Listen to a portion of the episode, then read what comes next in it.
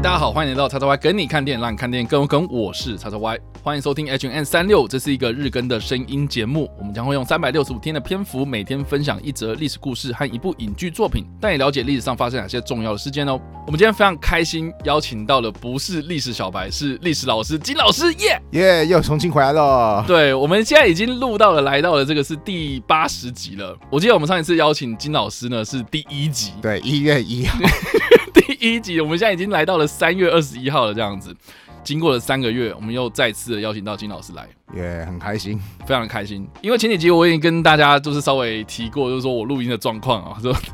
效率非常差，所以我需要有人来对谈这样子。然后经过了几次的历史小白，哎，大家也觉得蛮有趣的。那我们今天就来下个重金礼聘，然后历史老师来到我们这边，就不是历史小白，我就可以稍微轻松一下，然后把一些工作丢给金老师这样。好，好哦。那我们今天是二零二二年的三月二十一号嘛，我们今天时间拉回到一九一八年的三月二十一号，皇帝会战。哎，怎么好像似曾相识？我们好像去年也有录过类似的东西。哦，对啊，真的是很有即视感的。接下来我参与的几集，我会觉得说，哎，这不是我一年前在做的事情。对我们去年合作的《影史七日谈》呐，其实我们就已经有聊过这个皇帝会战了。但是我觉得可以用这样的方式来介绍给一些新的朋友啦，因为我相信可能很多人可能从现在开始加入我们的 H N 三六五计划。这样好了，那我们就把这个时间拉回到一九一八年。那相信大家听到这个年份呢，对于时间比较敏感的人来说呢。应该都知道，说这个是在第一次世界大战最后最后的一年，准备要在十一月中战的这样。那在这个三月的时候呢，发生什么事情呢？基本上呢，就是美国他已经宣布要加入这场战争，但是呢，当时的交通的因素啊，还是用海运为主啊，所以美国还没有那么快瞬间移动，然后来到了欧洲战场。所以当时的德意志帝国呢，他们认为呢，在东部的战线呢，因为俄罗斯已经退出了战场了，所以在西线的战场上面呢，希望呢，在美国抵达欧。洲之前呢，来一波大的这样，所以当时的这个德国皇帝啊，威廉二世啊，这个我们之前也有提过，是一个非常强的人，没错，就是想说要来一个困兽之斗啊，来一个大的这样子，所以就发动了一场非常大规模的进攻行动。那这场行动呢，在一九一八年的三月二十一号展开哦。那这也因为是德国皇帝威廉二世他主要发动的这个攻击嘛，所以这场攻击呢，也被称作是所谓的皇帝会战，开萨斯拉。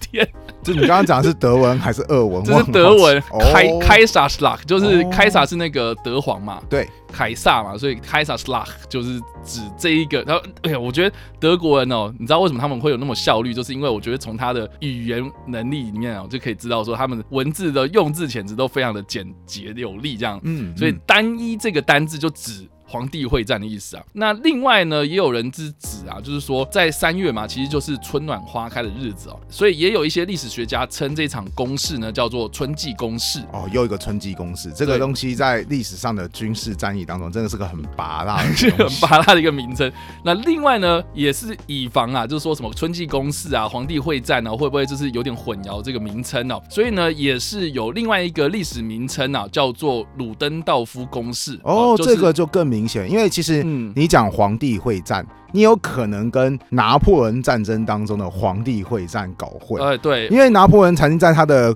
历史上曾经有跟奥地利皇帝外加俄罗斯皇帝外加他自己本身是法兰西皇帝嘛，三个人打在一起，所以当时有一个昵称叫三皇会战。对，那如果你要简称叫皇帝会战啊，也没问题啊。所以我刚刚一开始听到皇帝会战，幸好你有讲一九一八年，不然我想说，哦，我今天要来聊拿破仑吗？如果你讲的是鲁登道夫公式的话，哎，这就很明确，因为鲁。鲁登道夫，他就是一战德国非常非常有名的名将。没错，没错，就是一个非常有名的将领哦。他是主要来策划这场进攻的人物，这样子。如果你不知道鲁登道夫是谁的话，欢迎请去看《神力女超人》第一集，里面当中表面的那个反派，他就是鲁登道夫。没错，其实我非常讨厌《神力女超人》第一集的一个元素，就是啊，在那个元素当中，到最后鲁登道夫他挂了。好，我想说，哎，这个怎么好像跟历史有点不太一样？他就这样子挂了吗？我是不是？在看昆汀塔文提诺的电影，其实《电神力女超人》是昆汀塔文提诺他导演的嘛？当时让我愣住。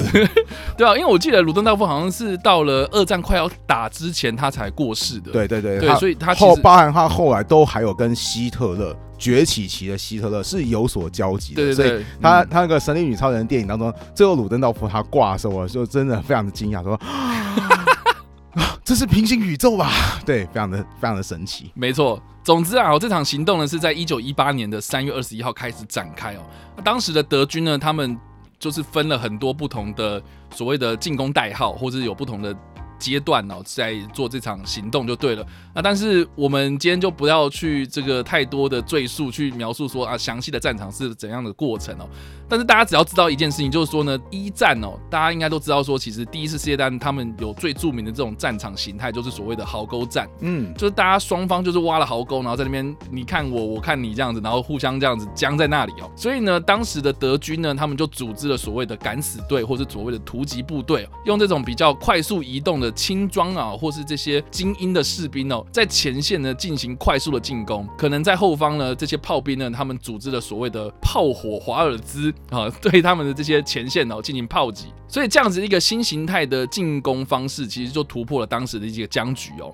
当时的德军呢，确实也在前线呢推进了很长一段距离哦，但是因为它消耗的实在是太多了，大家想看，就是说你叫一群人然后冲出去。那虽然可以就是诶很快的得到一些成果哈，但是高消耗的这样子的一个战法哦，其实很快啦，德军到后面就后继无力了。对啊，这边也特别提一下，就是嗯，这些刚刚所提到的敢死队或者突击队，他们当然装备在。当时来看，非常非常的先进。比方说，其实壕沟战它为什么是一个这么强大的防御能力？是因为你除了有一个壕沟阻止你前进之外，当时都会在壕沟面驾驶的机关枪，然后。那个一开那个机关枪都是重型机关枪，是要需要两三个人一起操作的。那你如果是一群士兵冲向机关枪，你根本还没有到达中间点，你可能就已经被扫荡完成了。对，所以那个是这些所谓的突击队，他们到最后为了让他们可以拥有就是哎一边跑一边开枪还击的能力，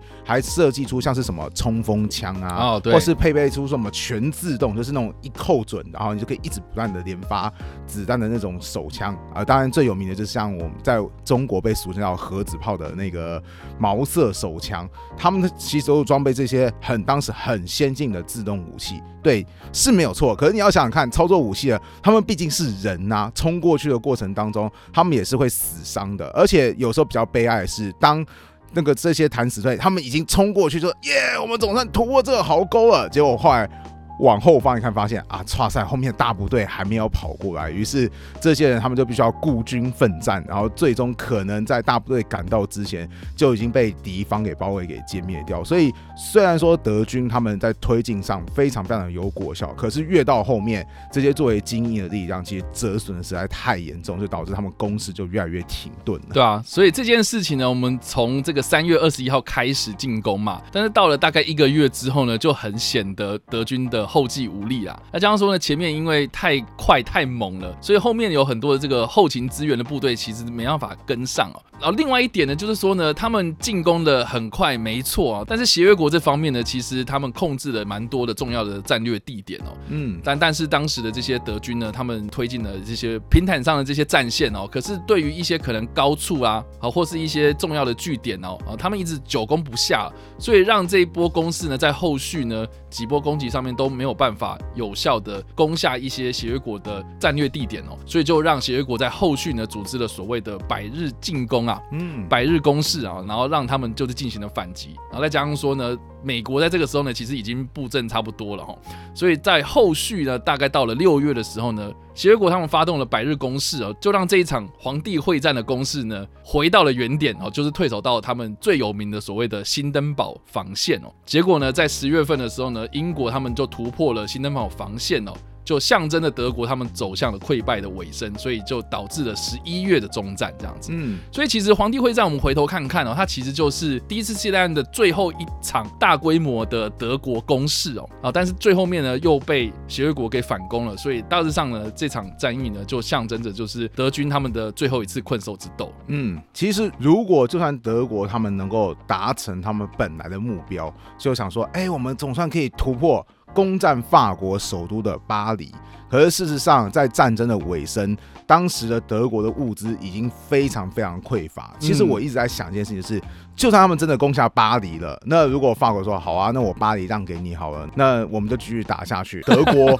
到底还能不能继续坚持呢？其实真的可以说这场战争是困兽之斗，然后就就消耗到已经快没了。对，而且嗯他又没能够达成他原本的目标。嗯，嗯他可能是比较期待说可以把法国打到说，哎、你看我那个首都都把你攻下来了，然后法国想说，哦，我真的损失太重了，好了好了，我不要打了。但是有可能吗？如果这件事情是发生在开战比较初期或者中期，比方说一九一四年开战嘛，如果你到一九一六年真的达成的话，说不定法国人真的也就投降了。可是我刚刚有说过，到了战争后期，其实双方的国力差距啊、战略上面的那个优势啊，真的已经被拉太开了。所以那个这场皇帝会战，好吧，它最大的贡献之一，可能就是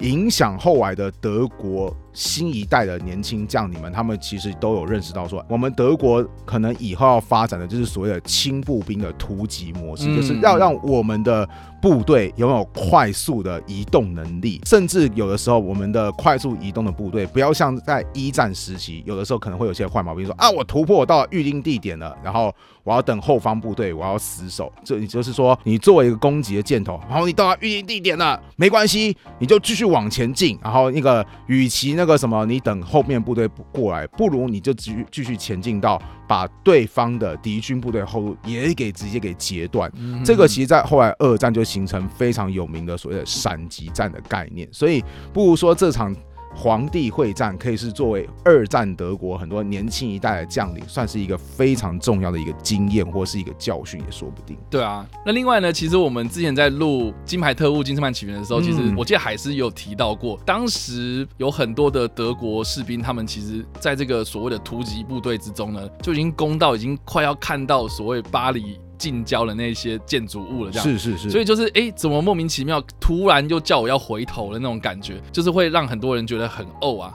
哦，所以当时就会有很多人就开始找战犯，然后到底是谁在后面冲康我们？可能就把矛头指向，比如说当时把持的一些财源的、啊、金主啊，那就是犹太人这样。嗯所以其实后面就有引发了很多像是比如说芒刺在背啊传说，所以才导致了像是后续在一战之后渐渐崛起的这些民族主义的分子哦，包括像是纳粹党啊，包括了希特勒哦，这也是为什么一战之后呢，这一些民族主义意识的抬头，或是这种国家社会体制等等的，在政治上面呢，其实有多多少少影响到这样子。对，包含就是我们刚刚提到鲁登道夫，我们前面有提到，他其实后来是有跟希特勒合作的哦，因为鲁登道夫他一战基本上大致上的战绩都算是打得很漂亮，尤其是在东线战场，一战的德国在东线打俄罗斯是后来完胜，这个鲁登道夫有很很多的贡献。嗯然后后来在一战的西线，好吧，虽然说皇帝会战，我们刚刚提到他们能够达成他预定的成果，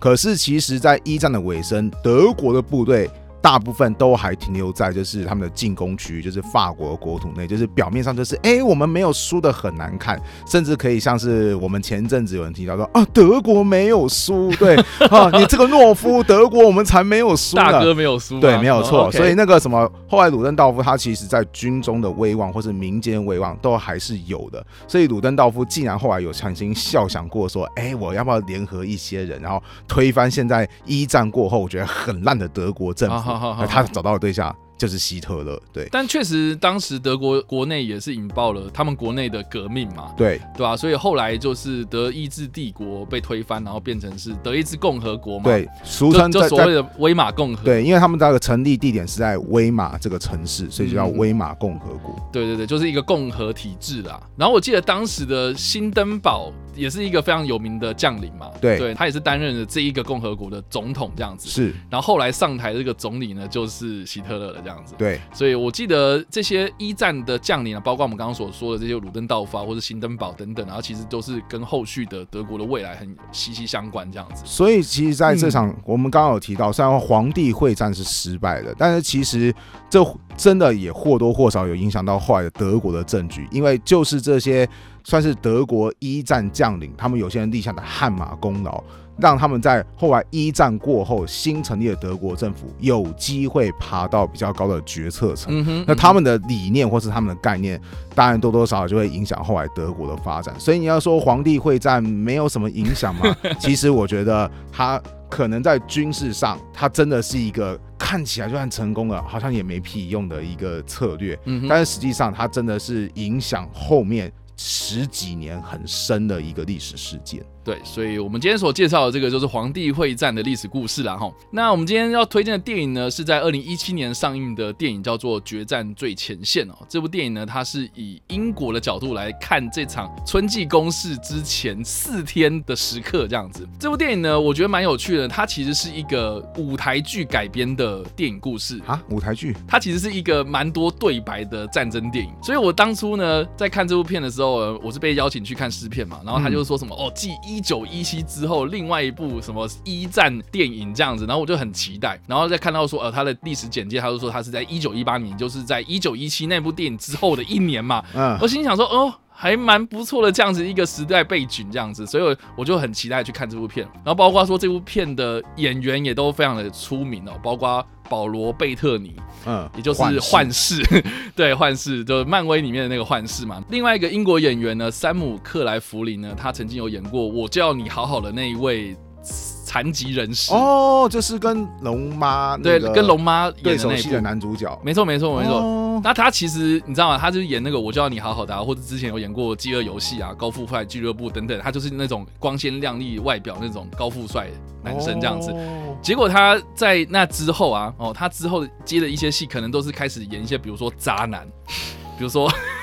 比如说跟他自己本身的荧幕形象差很多的男性角色这样子。就是想刻意改变路线就对对对对，所以在《决战最前线》这一部电影里面呢，他确实也是演一个脾气非常容易暴怒的英国军官，然后性格转变非常非常大。那这部片的故事，他其实是在描述说，有一个年轻的军官哦，他前往前线，然后去接替这些可能呃替换下来的这些老兵这样子，所以他就去了前线之后呢，就找到了这一个我们刚刚所提到的山姆。克莱弗林他所饰演的这个军官这样子，那因为他们两个人是旧识啊，所以他想说，哎、那我到了前线至少有一个照应这样。结果没想到呢，他原本印象中的这个朋友应该是一个和蔼可亲、很爱他家乡的那个女友的一个男子哦，哎，结果怎么变成是一个很弱懦，然后容易生气，然后可能稍微讲一下，然后他变得非常敏感的一个人这样子。所以就是借有一个初到前线的一个年轻军官的视角，然后去看整个在皇帝会战发生前四天的这个战壕这样的一个景象，所以我觉得这个时间点还蛮特别的。就是说，皇帝会战，或是我们刚刚所说的什么春季攻势、鲁登道夫攻势啊，四天之前啊，你完完全全看不出来，就是说德军他们要攻过来，然后那个的英国战壕整个的气氛呢、就笼罩在一个非常诡异的状态，就是说，哎，怎么对面那么安静？哦，对，然后怎么那么安静啊？我们战壕里面，我们是不是还要继续再守在这里？然后每天就很无聊，然后在那边做很 routine 的工作这样子。然后这部电影呢，我觉得也蛮特别的，它其实也是锁定在这三个军官之间的对话，所以比较不是像一九一七这种比较基层的士兵。他们在战壕里面的生活，军官他们在战壕里面是有一个特别的军官室的。哦、嗯，所以他们就很常在里面可能吃饭聊天，然后讲话，然后讲一些可能对于战场上的一些可能他们经历过的事情，然后接下来我们要做什么事情这样子，然后就是既有这样对话的方式，然后来透露出什么未来好像德军那边会进攻啊。然后这部片里面，我刚刚有讲了，我非常期待这部片嘛，然后因为它的时代背景很有趣哦，然后就想说到底什么时候会打这样，结果完全没有。啊，就这部片里面呢，唯一一个比较有紧张的动作戏呢，就是他们组织了一个类似敢死队，然后去德国的战壕里面呢抓战俘，这样过来审问说你们那边是不是打算四天之后要干嘛要干嘛，就是套一些话，然后来取得一些情报这样子。所以呢，这整场过程就是消耗了很多的人，这样哦，对，所以就是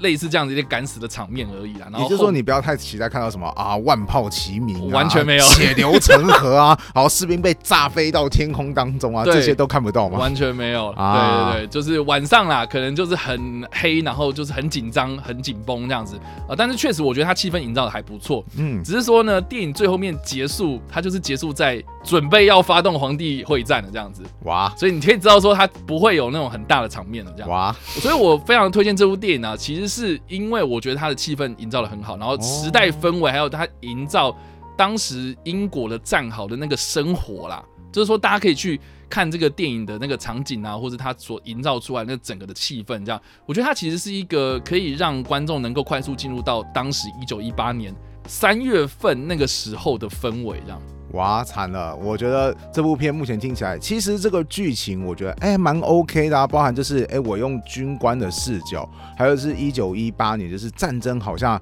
已经打得很紧绷，可是问题是又好像即将有什么突破的那种感觉，就是那种离。黎明前的黑暗那种感觉嘛，都很不错。但我觉得他最失败的地方在哪边？就是他的宣传手法太拙劣了。是说说他更胜一九一七，我觉得他更胜一九一七的一点就只有年份而已，因为他是一九一八，比他强一点。啊，对，一九一七后一年的 所发生的事情。我觉得这对啊，如果你说用一九一七的角度，因为虽然说一九一七，它也的确不用到说什么大家打成那个呃血流成河的大场面，但它毕竟还是会有一些场面动作的调度，所以甚至可以说一九一七它的卖点之一就是随着那个士兵前进，他遇到不同的事件，其实他的动作场面还算蛮多蛮频繁的。结果你今天当你的宣传师跟我讲说这东西更胜一九一七，然后你却让我看到三个男生不断在那边，哎，我跟你供啊，现在洗洗洗金马洗。花太好的那种话，这种状况，我想说啊，我被骗了，退钱了。对我觉得